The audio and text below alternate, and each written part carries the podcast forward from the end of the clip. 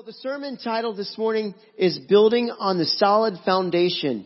And I think it's um, pretty cool sometimes how the Lord orchestrates uh, a service. Uh, had you know what the prophetic words brought this morning. I thought, you know what, this is pretty much on track of kind of what my message is, and nobody knows what my message is. So building on the solid foundation. I have some pretty fun pictures that I wanted to to bring up this uh, this morning. Some construction fails, and so these are my top ten favorite construction fails. So check these out here. Here's my first one. So stop, stopo, stopo, and watch, or look at these pictures. I mean, stop and look at these pictures. Okay, not sure how this one happened. Um, stopo, stop, stopo. Uh, hopefully that got changed very quickly right there. So hopefully you'll enjoy the rest of these. Here we go. This is a fun fail as well. you just wonder, what, what, what do they have to do? Do they have to just start all over again on one of the sides to line it up? So I know we have a lot of engineers in here this morning. You're probably all like, no way. This is why I don't build a deck. Okay? Because I would fear that my deck would look like this after a year or so. You know, the first storm comes through and blows it down. That is definitely a construction fail. So I wonder who would win, the train or the pole. I don't even want to know. Hopefully it never happened. Alright, this is a bad one as well. This is again why I should probably not build a deck. Because it might end up like this. Alright. Yes, and this is what happens when you build on the sand, on the seashore. It seems fun, it seems nice until the storm comes through, right? Kind of dangerous. Alright, now I, uh, I spent a significant amount of time in Detroit. Detroit, Michigan has some pretty bad potholes. Okay, so I thought about it, I thought, was that in Detroit? This one's even worse. Okay, this is a really bad pothole. Um, hopefully insurance covers that. Doubt it. And then we go to like the worst pothole. Can you imagine building a house and, or having a home and your home is right next to a giant hole that you didn't know about? Right? And sometimes that happens. Sometimes sinkholes happen around people's homes or buildings. And uh, now we, I want to stop on this one right here. This is my favorite construction fail of all time. This is the most well-known construction fail of all time. The Leaning Tower of Pisa. Not pizza, okay? But I do want to say pizza every time I say that, because I love pizza. But the Leaning Tower of Pisa. And so a little bit of a backstory on the Leaning Tower of Pisa here. Construction began in 1173 AD. So that's a long time ago, right? 1173 AD, they started building and they only dug, they only put the foundation about 9 to 10 feet underneath the soil, okay? So think about this. You're building a tower and you only go 9 or 10 feet underneath. Um, that right there is a recipe for a construction fail. Now, the Leaning Tower of Pisa, it's a very well-known, famous tower, but it actually was constructed to be the bell tower for the cathedral right in front of the building. Okay? So this was, you know, supposed to be, it was supposed to be a very lavish, beautiful cathedral to kind of show off what the city of Pisa had to offer. Well, what happened is they got to the third story, the second or the third story, and a war happened. Alright? It took 199 years to construct the Leaning Tower of Pisa. You would think almost after 200 years that they would get it right. Well, they didn't. But what would, what happened is when they construct, constructed the foundation in the soil, it was very sandy, very loose soil. Okay? And in fact, the stopping of the construction on the second or the third floor, um, kind of saved the tower. Because what happened is it gave it time to solidify a little bit more so the soil, the foundation was stronger around the tower so it actually didn't fall. So when they, when they finished it 199 years later, the soil was firmer and stronger.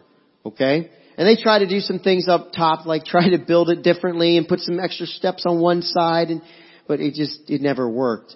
And so of course we have this famous structure that we know of in Italy, the Leaning Tower of Pisa. And that really brings me into what I want to talk about today, building on a solid foundation. I have some verses here. If you want to uh, go ahead and turn to your Bibles or bring up your phones because so many people have their Bibles on their phones. To Matthew, starting with chapter well, 7:21. And this is a parable that Jesus told. I love, love, love every one of Jesus' parables. And I love to look at the parables of Jesus. And this is, I can't say it's one of his most important, but probably is one of his most important parables that he, he's, he, uh, he gave. Matthew 7:21 says, Not everyone that says to me, Lord, Lord, will enter the kingdom of heaven, but he that does the will of my Father which is in heaven. Many will say to me on that day, Lord, Lord, have we not prophesied in thy, na- in thy name? And in thy name cast out demons. And in your name done many wonderful things. And then I will say to them, then I will say to them, sorry, get away from me, I never knew you. Therefore, starting with verse 24, therefore everyone who hears these words of mine and puts them into practice is like a wise man who built his house on the rock. The rain came down, the streams rose and the winds blew and beat against that house. Yet it did not fall because it had its foundation on the rock. 26. But everyone who hears these words of mine and does not, everybody say not, put them into practice is like a foolish man who built his house on sand. The rain came down. The streams rose and the wind blew and beat against that house and it fell with a great crash. It's not on the screen, but obviously it's in your Bibles. I'm going to read verses 28 and 29. When Jesus had finished saying these things, the crowds were amazed at his teaching because he taught as one who had authority and not as their teachers of the law. Father God, we just thank you so much for this time together in the Word. I thank you, Lord, that we can, that you've given us your Word to study and look at today, God. And I pray today as we look at this parable, as we look at your Word, God, that you would transform lives this morning, Jesus. We just thank you so much, God, for everything you've given us and everything you've done for us. And I thank you for Portview Church, Lord, that you would just continue to speak to us this morning. In Jesus' name, amen. First thing I want to say is everyone is building a house. Everyone is building a house. Right? That's what Jesus is saying. House is another way for, that Jesus is saying a life. Everyone is building a life. It doesn't matter if you're rich, you're poor, you're saved, you're not saved. It doesn't matter who you are. Everyone is building some kind of a house, some kind of a life. But we should be looking at the life of Jesus and say, you know what? We, we want to build our, our life like Him. In Luke 2, 52, it says, you don't have to turn there, but it says, Jesus grew in wisdom and stature and in favor with God and men. In fact, you know what's kind of cool about this verse in Luke? Luke is actually kind of quoting a verse that was in Samuel. In 1 Samuel 26, it says about Samuel, and the boy Samuel continued to grow in stature and favor with the Lord and with men. That's what we should be doing, right? Building a house in favor with God and favor in men. Just like Jesus did. But not everybody is doing that, right? Not everybody's doing it. What are you building? What kind of house are you building? What kind of life are you building? Are you building for retirement? Not a bad thing. Are you building to achieve comfort? Are you building to leave a legacy of Christ followers in your family? What are you building? So I did an extensive search on the word house in this parable, okay, everybody? And this is, uh, this is pretty revolutionary, pretty life-changing. This word house in the Greek language means, okay, you ready for this? It means house. Alright? Means house. House means house. There's no secret message here. That's the cool thing about the parables. Is that, uh, when Jesus told the parables, there's not typically like a real hidden message here. He says what he says. He means what he means. It is what it is, right? So he's saying, hey, it's a place where your family lives, right? That's what these two builders built. One foolish, one wise. It's building a house for their family, for their family to live in. Part of building our house involves our unique giftings and our unique talents and abilities. I had a phone call the other day and a good friend of mine in ministry and he does, he, he actually does a lot. I won't say his name. Some of you may know him actually, but he does a whole lot around the state. And I thought it was so funny because he, he called me and he said, Wes, I need to get together with you. Okay, hey, you know, I like to get, I like getting together with you. And he said, I want to know what you do. I'm like, what are you talking about? What I do? He's like, I want to know what you do with kids, you know, the juggling, the balloons and all the, you know, and, and he just listed all this crazy stuff, you know. I thought that's kind of funny because like 15 years ago, people used to laugh at me for it. Now I've got people that are pastors calling me, they want to do it. And I said, you know what? You know, let, let's back up here a second. Let's back up here a second. I'm like, man, man, weren't you a farmer? He's like, yeah, I grew up a farmer. I'm like, I need you to realize something. You don't need to be me. You don't need to do what I do. You just bring what you do into the element of working with people, of working with kids. I'm like, man, think of all the cool, like you could just bring like a fun tool that I don't even know about, you know, a farm tool or something and bring it to kids and say, hey, this is what this is. Maybe this is, you know, or a picture or something of a combine. Hey, this is how we lay the seeds, right? And say, this is what we do, you know, as a farmer. And I said, just be you. Be you and, and bring those elements and those dynamics. I said, of course I'll meet with you. Hey, if you want me to, I'll teach you how to make balloons. All right, I did it the other night. I'm starting to think I'm I don't want to do it anymore. No, it's uh it's fun though. But uh yeah, just be you. Okay? Use the unique giftings and talents and abilities that God's given you. If you're going to be like anybody, be like one person. That's Jesus, right? That's the only person that we should say, "Hey, I want to be like him." Charles Mayo said, "Make sure the thing you're living for is worth dying for." And I'm sure many of you have heard that before, but make sure the thing you're living for is worth dying for. Make sure the house that you're building is worth, it's worth living and dying for. Wise versus foolish builders. This is the second point. Wise versus foolish builders. And this is probably my biggest point here. Foundational choices. It's all about the foundation. The whole point of the story is right here. Is there was a foolish builder and there was a wise builder. Let's look at the foolish builder first. Why would someone want to build on sand? I started thinking about this quite a bit. Why would someone want to build on sand, right? And then it kind of dawned on me. I thought, you know what?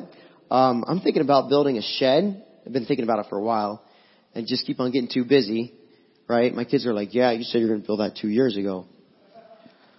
thinking about building a shed, I thought, you know, the very thing I was going to use was sand to lay the foundation. I'm like, well, duh. I'm even thinking about doing the same thing. It's easier. It's cheaper. It's faster. You'll get the job done. I mean, the list can continue to go on and on, right? You don't have to chisel anything. You just, the sand, just smooth it over. You know, make it all nice.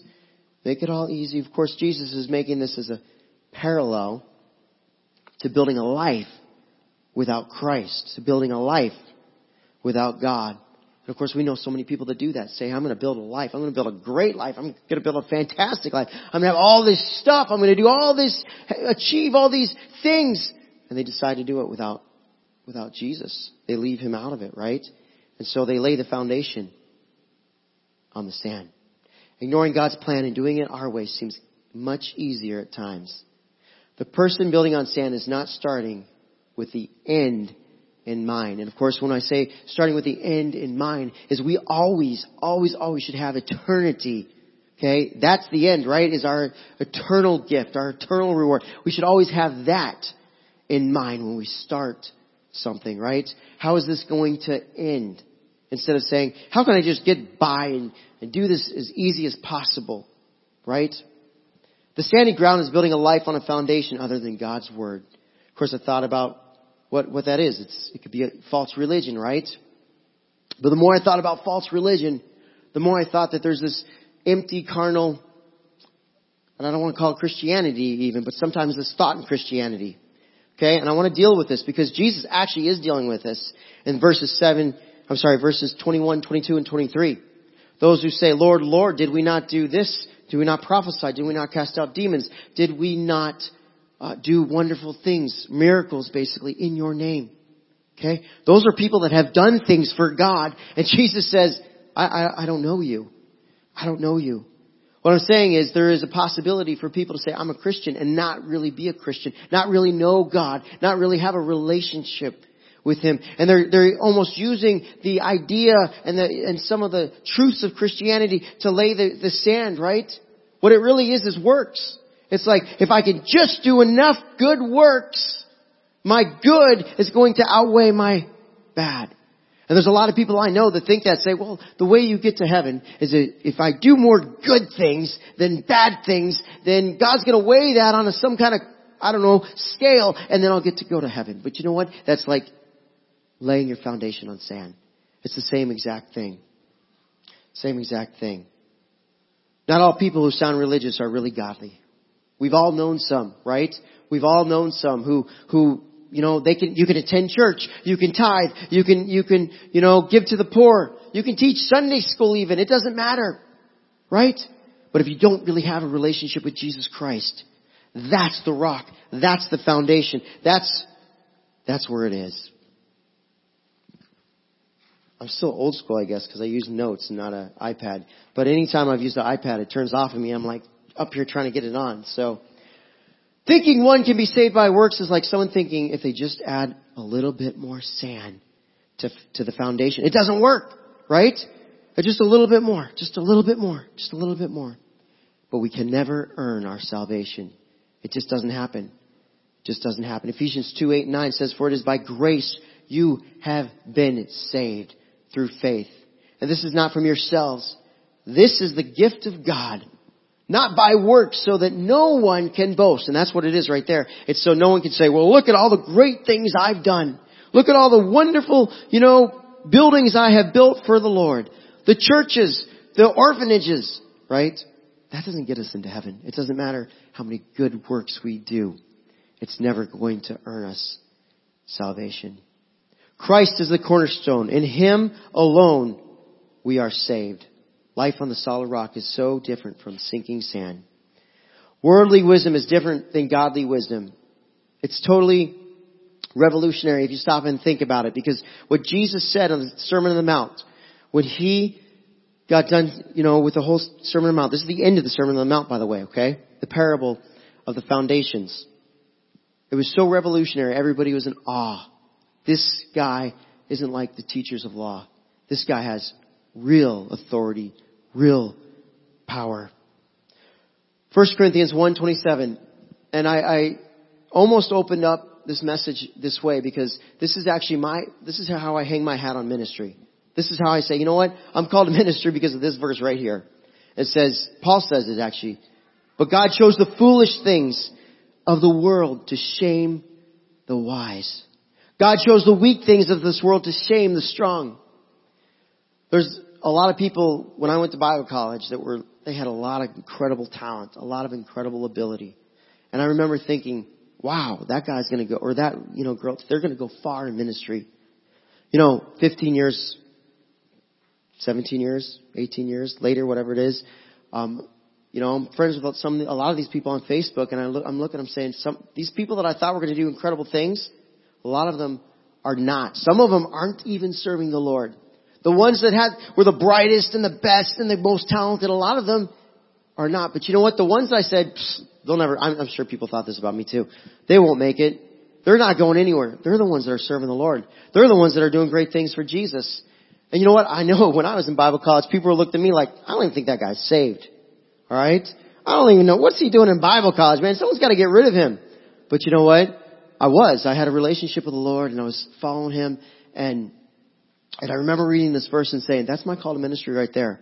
I'm foolish and I'm weak. And I can't do this without Jesus. I can't do ministry without Him at all. And I started realizing that's the whole point. That's the whole point. Because if we start to rely on our own ability and our own talents and our own giftings, guess what? God's given us those things, but guess what? It's, it's false. It's false. God wants to get the glory. He wants to get the honor and the praise. So, I'm sure you know people like that too. And when I say ministry, by the way, I'm not talking about professional ministry or, or, I'm talking about everybody's in ministry, right? If you're a Christian, you're saved, you love Jesus, you touch people that the pastors can't touch sometimes. Okay? You're, you have the ability to touch a life that, uh, many pastors won't ever be able to touch. And so remember that. God's using you. He's chosen the foolish and the weak things. So if you're here this morning, you're like, man, I'm foolish, I'm weak, you're in the right place. Okay? If you're not, you're still in the right place. Jesus said some pretty crazy things in the parable of the mountain, and I just want to highlight these. And I'm not getting into the theology of these or anything, but I just want to use this as an example. Forgive or you won't be forgiven by God. Love your enemies. In the Jewish culture, that was like, what? Love your enemies? That's crazy. Pray for those who persecute you. If you look lustfully at a woman, you have already committed adultery with her in your heart. You can't serve both God and money. Some pretty crazy stuff for people to hear back in that day. Still to this day, it's pretty revolutionary for people to hear and really take to heart. God's Word is the rock. Jesus is the Word. Jesus is the rock foundation. John 1 1 says, In the beginning was the Word, and the Word was with God, and the Word was God. When Jesus is talking about building on the foundation, the rock foundation, what he's actually talking about is he's actually talking about building upon himself. That we need to build into the rock. We need to be lodged into the rock. The Word. Okay, yes, it is the, the black and white written Word, but it is the Word. Jesus is the Word that we are to latch onto, that we are to build our foundation upon. He is the stone that the builders rejected. Acts 4.11 says, and it states, He has become the capstone, the foundational stone. Salvation is found in no one else. He died and rose again once for all. And it cost Him everything. It'll cost us too, serving Him. Again, you follow the teachings of Jesus. Pray for those who persecute you. Love your enemy. Forgive those who have hurt you. It will cost you. But it will never cost you as much as it costed Jesus. What is built on the firm foundation is never, ever, ever moved. Just want to move to my next point here. Say, storms reveal the foundation we've built upon. Storms reveal the foundation we built upon. Storms will reveal your true character. That's where the rubber meets the road, is when the storms happen. That's when we find out if someone's a foolish builder, okay, or if they're a wise builder, right? When the storm comes through. That's when someone finds out if their deck was really attached to, you know, and had a good foundation, or it didn't have a good foundation and it falls and crashes, you know, to the ground. Right? When I started praying about this and looking at these verses, I started realizing there's two types of foundation, or there's two types of storms. Okay, there's the storm that's brought upon by our own, um, by our own doings, right? And that's biblical. Think David and Bathsheba, right? David brought those storms on his own life because of his sin. And it happens, right? He's one example. The prodigal son is another good example of this where the prodigal son wanted all of his money. He went away from home, right? And, and he spent all of his money. And he ended up eating with the pigs in the pen, pig pen. That was this, the storm that he brought on himself. Okay? Sometimes that happens. But talking about this, many times it's just storms that happen because of life. Because we're all going to go through storms. Jesus said, John 16, 33, in this world you ha- will have many troubles. Okay? Or tribulations or trials, whatever you want to say. In this world you will have many troubles. But take heart because I have overcome the world. Those troubles, those afflictions will happen. There's many biblical examples on that. Think Paul, the apostle Paul. He spent so much time in prison. Most of his writings come from prison, by the way. Right?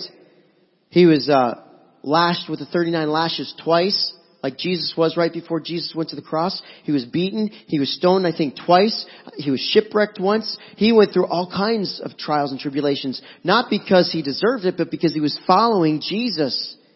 Right? And that's why those, many of those trials came to him. In fact, if he hadn't been following Jesus, he'd probably been a mighty, you know, powerful Pharisee in the temple. Okay?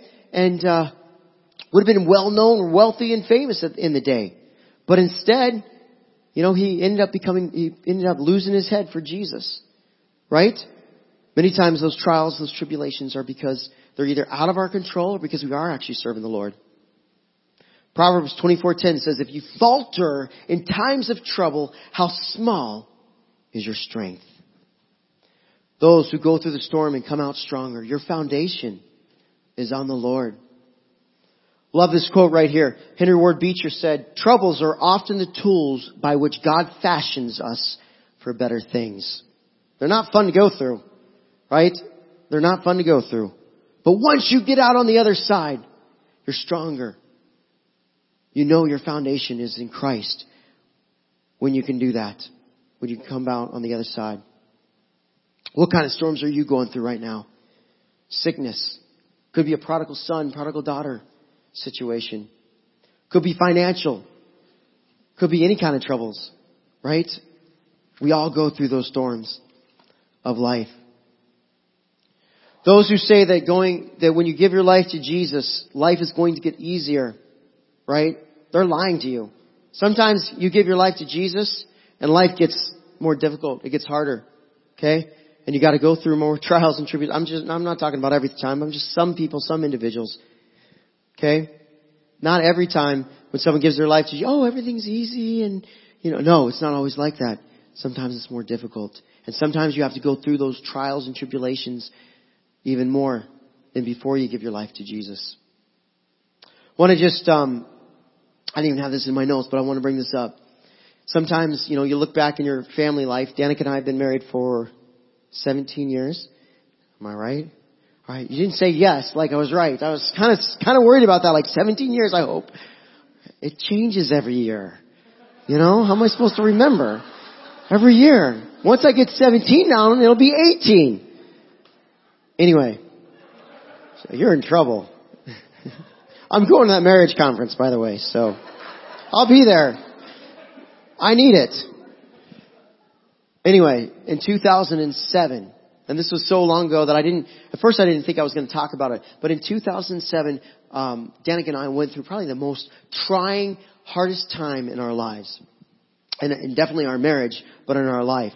And, you know, you look back and sometimes families go through those times, those trying times, those times of tribulation. I was in full time, we were in full time ministry, working at a great church in Texas, uh, Abilene, Texas. Right there, that should say it all, right? Trying time, Abilene, Texas. It was the desert. Okay? We did see those little, what are those little bushes that, tumbleweeds, yes, we did see those sometimes. It's pretty cool. Um, mesquite trees all over the place. Anyway, it was the te- desert, but it was a desert time of our life. Okay, in 2007. And at the time, um, was working for a great church, but there were some trials there, definitely some trials, and you know, through that that season of our life. And in uh, 2007, Danica um, became pregnant with our our third child. Uh, Hannah was like three, Sam was like maybe two, I think. I might be a little off on those ages, but I think I was I'm about right. Two, one, maybe, whatever. So they were little babies, right? Yeah, don't ask me about numbers, obviously. But I got the year right. 2007. 2007, um, my daughter, anyway, my wife became pregnant and she was 22 weeks along in, her, in the pregnancy and we lost the baby. Okay? And of course, um, it was a very, very difficult, discouraging time. Um, anytime a family goes through that, it's, it's very hard. And we were at the hospital and just, you know, kind of going through that mourning process, that season of like, okay, now what, right? Um, and I'm knowing that I had to get back, we had to get, kind of get back into ministry, the ministry group of things, and we have two children to raise. And at the hospital, Danica was looking for some verses. We're looking for some verses because we, we had a funeral for a little Hope. Her name is Hope. And we had a, we had a little graveside funeral for Hope. Danica was looking for some verses in the hospital, and the word harmony just jumped up at her. And the Lord spoke to Danica and said, you will have another daughter, and her name will be Harmony. And Danica at the time was almost ticked at God, I think, right? Like, God, why are you telling me this now? I just lost hope, you know? And this was the time we pray, I was praying, I was crying out to the Lord. Okay, again, I had two young children, and the night that my wife, before we lost the baby, the night she spent in the hospital, I came home to be with my two kids, because they couldn't be home alone, obviously. And I remember just being in the, in the living room, and I was just pacing back and forth, praying, crying out to the Lord, crying out. And I, I felt at one point in time like I was like, there's going to be a miracle. It's going to take, it's going to happen. Right? I'm standing on His Word, right?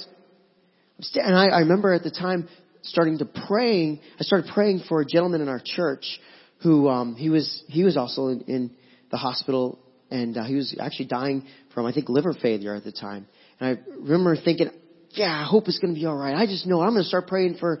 Uh, his name was was Joe, and I remember even starting praying for him, like yeah, God's going to do a miracle. The next day, we lost hope, and uh, so God, God spoke to Danica and said, you're going to have a baby named Harmony, uh, a daughter named Harmony. And Danica's like, really God? Because this is pretty trying, pretty difficult time to go through right now. Why are you speaking to the, to me right now? Well, he was speaking that probably because it, my wife became pregnant, I want to say the matter of two or three months later. And not that we were planning it, but we weren't doing anything to stop it. But, um, she became pregnant and, and there was a little bit almost fear and hesitation on my part. Like, okay, God, now what? Because we just lost this baby hope. And, you know, we, we praised him through the storm. Casting Crowns uh, song called Praise Him Through the Storm really spoke to us at that time. And remember just, you know, worshiping God being like, God, I don't know why we lost little hope. I don't know what's going on. Thank you for the two kids that I have. You know, but I'm going to praise you through this trial. I'm going to praise you through the storm. Even though this is, this is the most difficult time in my life right now. I don't understand it, but I don't have to understand it. I don't have to get it. Okay? And so, we went right into, you know, losing ho- hope in March to the summer we're like, oh wow, she's pregnant again. To up to the school year started. Now my kids weren't in school yet, but up to the school year started and the doctor said, okay now, now you need, you know, to Danica, you need to be on bed rest. And I'm like, I've got two young kids and I'm in ministry and my ministry didn't really, you know, they weren't that giving. I should, I don't, I just don't want to, you know, it was just a difficult time. And I was like, Lord, what am I going to do? What am I going to do? And so Danica, she literally set up camp almost on the couch of our living room uh, to try to watch the kids during the day when I would go to work. And for a few weeks, you know, this worked out good for a few weeks all the way up right before Thanksgiving. And I got a phone call. I was actually in staff meeting at, at our church. I got a phone call from Danica and she said, Wes, I don't know what to do. My water broke. I know my water broke. And I, and I think she was about 20, I want to say 28, 28 weeks along at that time. I'm like, okay, I'm coming home. It's going to be okay. And I'm thinking, wow, a 28 week old, you know, NICU baby, this is going to be difficult. Get to the hospital and the doctor said, said, well, they don't always get born when the water breaks. And I'm like, what? Never heard that. And so they, she, they said, we're going to actually take her from Abilene, Texas to um, a better hospital that had a better NICU um, uh, hospital to Fort Worth, Texas, which was about two hours away from Abilene, okay? Again, two hours of desert. Um, tumbleweed desert, mesquite tree desert. Anyway, um, and there Danica was all the way from Thanksgiving to December 5th. And Harmony was born December 5th. And so she was able to stay in for another two and a half weeks. And uh, I thought that was pretty amazing. And we just every day we prayed. And and the reason I'm telling this story is because during that season of my life, it was very difficult. I got like no sleep at all. Okay, and I had little two little kids that I was you know taking care of. I didn't have a mom basically taking care of these two kids because she was in the hospital. I had to go you know see her in the hospital when I even wanted to see her. And the reason I'm telling you the story is because Proverbs 3, 4, and 5 came to my heart all the time. Trust in the Lord with all of your heart. Lean not on your own understanding. In all your ways acknowledge Him and He will make your path straight. And I remember that was just the, that was the meditation, that was the prayer at the time, and I was like, I am not to give up. I'm just to pray that this baby lives. I'm to pray that there's no complications with this baby. I'm to continue to seek the Lord, and, and, and day and night I would quote that, that verse. Trust in the Lord with all your heart. Lean not on your own understanding. All your ways. Acknowledge Him, and He will make your path straight. And what I was doing is I was grounding myself in the rock, in the Word. Okay? I wasn't, and I didn't. I didn't say, well, if I just do this, and if I just do this, I know it's going to work out. I didn't know it was going to work out. Had no idea. Because we could still have lost Harmony as well. Harmony was born December 5th. She came out. She tried to breathe. It didn't work. She was just kind of a gruntle. They bagged her right away. Brought her to the NICU. You know, um, you know, as a parent, I'm like, oh, you know, we're um, trying to keep our heads on straight. And it took us like, I want to say six or ten hours to finally be able to go and just visit her in the NICU and talk about a whole nother world. From December 5th to January 5th, uh, we lived the life of NICU parents. Ronald McDonald House, okay? And, you know, Ronald McDonald House blessed us and, and the, the, the hospital blessed us, but, you know, we lived this life for a month. And I remember just thinking when I was in there, like, there's not that many parents that come in to visit their babies. Just not that many. But they told us, they said, come and make sure that you're spending as much time as you can. Come and hold your baby. Harmony was born at three pounds, three ounces at the time. She lost weight and she went all the way down to two pounds, 15 ounces.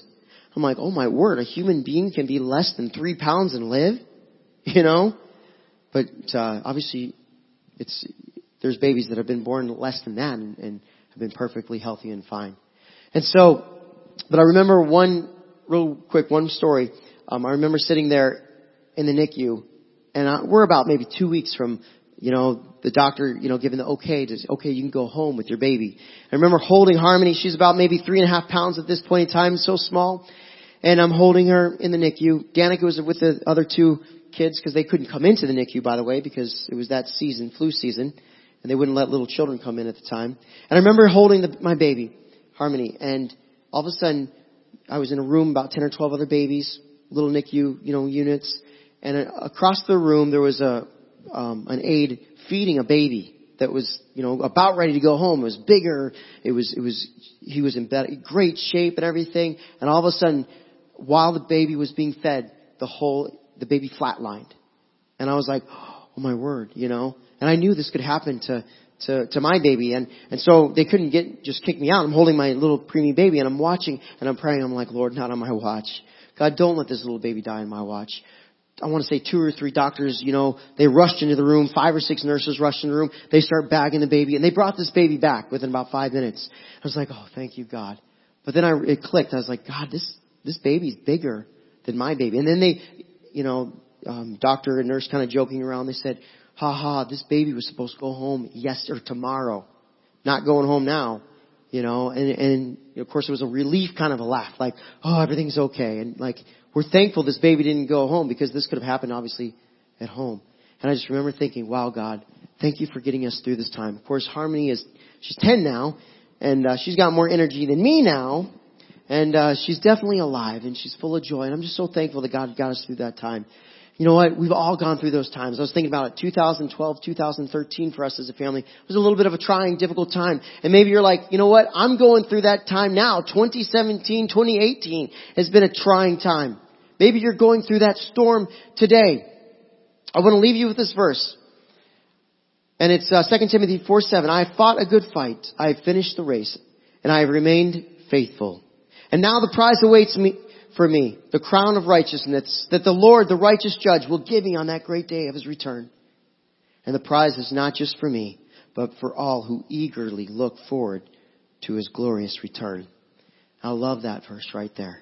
Because you know what? When Paul says fight, he means fight. You know, it's a fight. Every day can be a fight in a Christian's life, right? Every day can be a fight. Talked about salvation this morning. How, guess what? It doesn't matter how many good works you do. Yes, Jesus wants us to do good things. Yes, He wants us to come to church and tithe and, and, and teach Sunday school. That's all important, yes. But you know what? That's not going to earn our salvation. Only one thing earns our salvation. Only one man earns our salvation. And that's Jesus Christ. Being grounded in the rock. Being grounded in the foundation. That's what's going to get you through the storm. Not the good works, not the good deeds. Not if you can do more go more play. No, it's being grounded in Jesus Christ because He did all of the work on the cross, dying on the cross for our sins. He did all of the work when He rose again from the dead to show us that someday we are going to live for, with Him forever. And if you're here this morning, I don't want to, to allow this opportunity to pass. If you're here this morning and you're like, you know what? I don't have a relationship with Jesus. You know, maybe you're, you're like, hey, I thought it was all about good works. I thought it was all about good deeds. Or you know what? I'm still, I'm still trying to figure this Christianity thing out. It's okay. I've been a Christian for a long time and I'm still trying to figure the Christian, Christian thing out. But I, one thing I have realized is it's all about being grounded in Jesus Christ. It's not all the good works and everything. It's about Him. And if you're here this morning, you'd say, you know what? I want to accept Jesus Christ as my Lord and Savior. I want to ask Him to come into my heart today to forgive me of my sins because He wants to do that. You're out there today and you're saying, you know, I want to do that. I'm just going to ask you to raise your hand up right now. If there's anybody right now who'd say, yes, I want to ask Jesus Christ to come into my heart. I want to make sure that I'm grounded in the rock, grounded in the foundation. Thank you, Lord. Thank you, Lord. If there's anybody here, hallelujah. Hallelujah. Praise you, Jesus. Thank you, Lord. Thank you, Lord. Thank you, Lord. Second thing I wanted to say, want, I want just go ahead and keep your eyes closed right now and your heads bowed. If you're going through a trial right now, a tribulation, a tough time, again, it's all about being rounded in the foundation, in the rock. I just want to give you an opportunity today to pray. To cry out to the Lord, to pray out to, you know, pray to Him, to seek Him. Many people are going through trials and tribulations. It can be sickness, prodigal son daughter situation, financial. It can be anything. We want to just give you that opportunity this morning just to quietly or um, prayerfully, I should say, come to the Lord during this altar time. What I'd like to do is I'm going to, here in a minute, I'm going to call the pastors and the deacons to come up to the altar and just pray for those who are in need of prayer.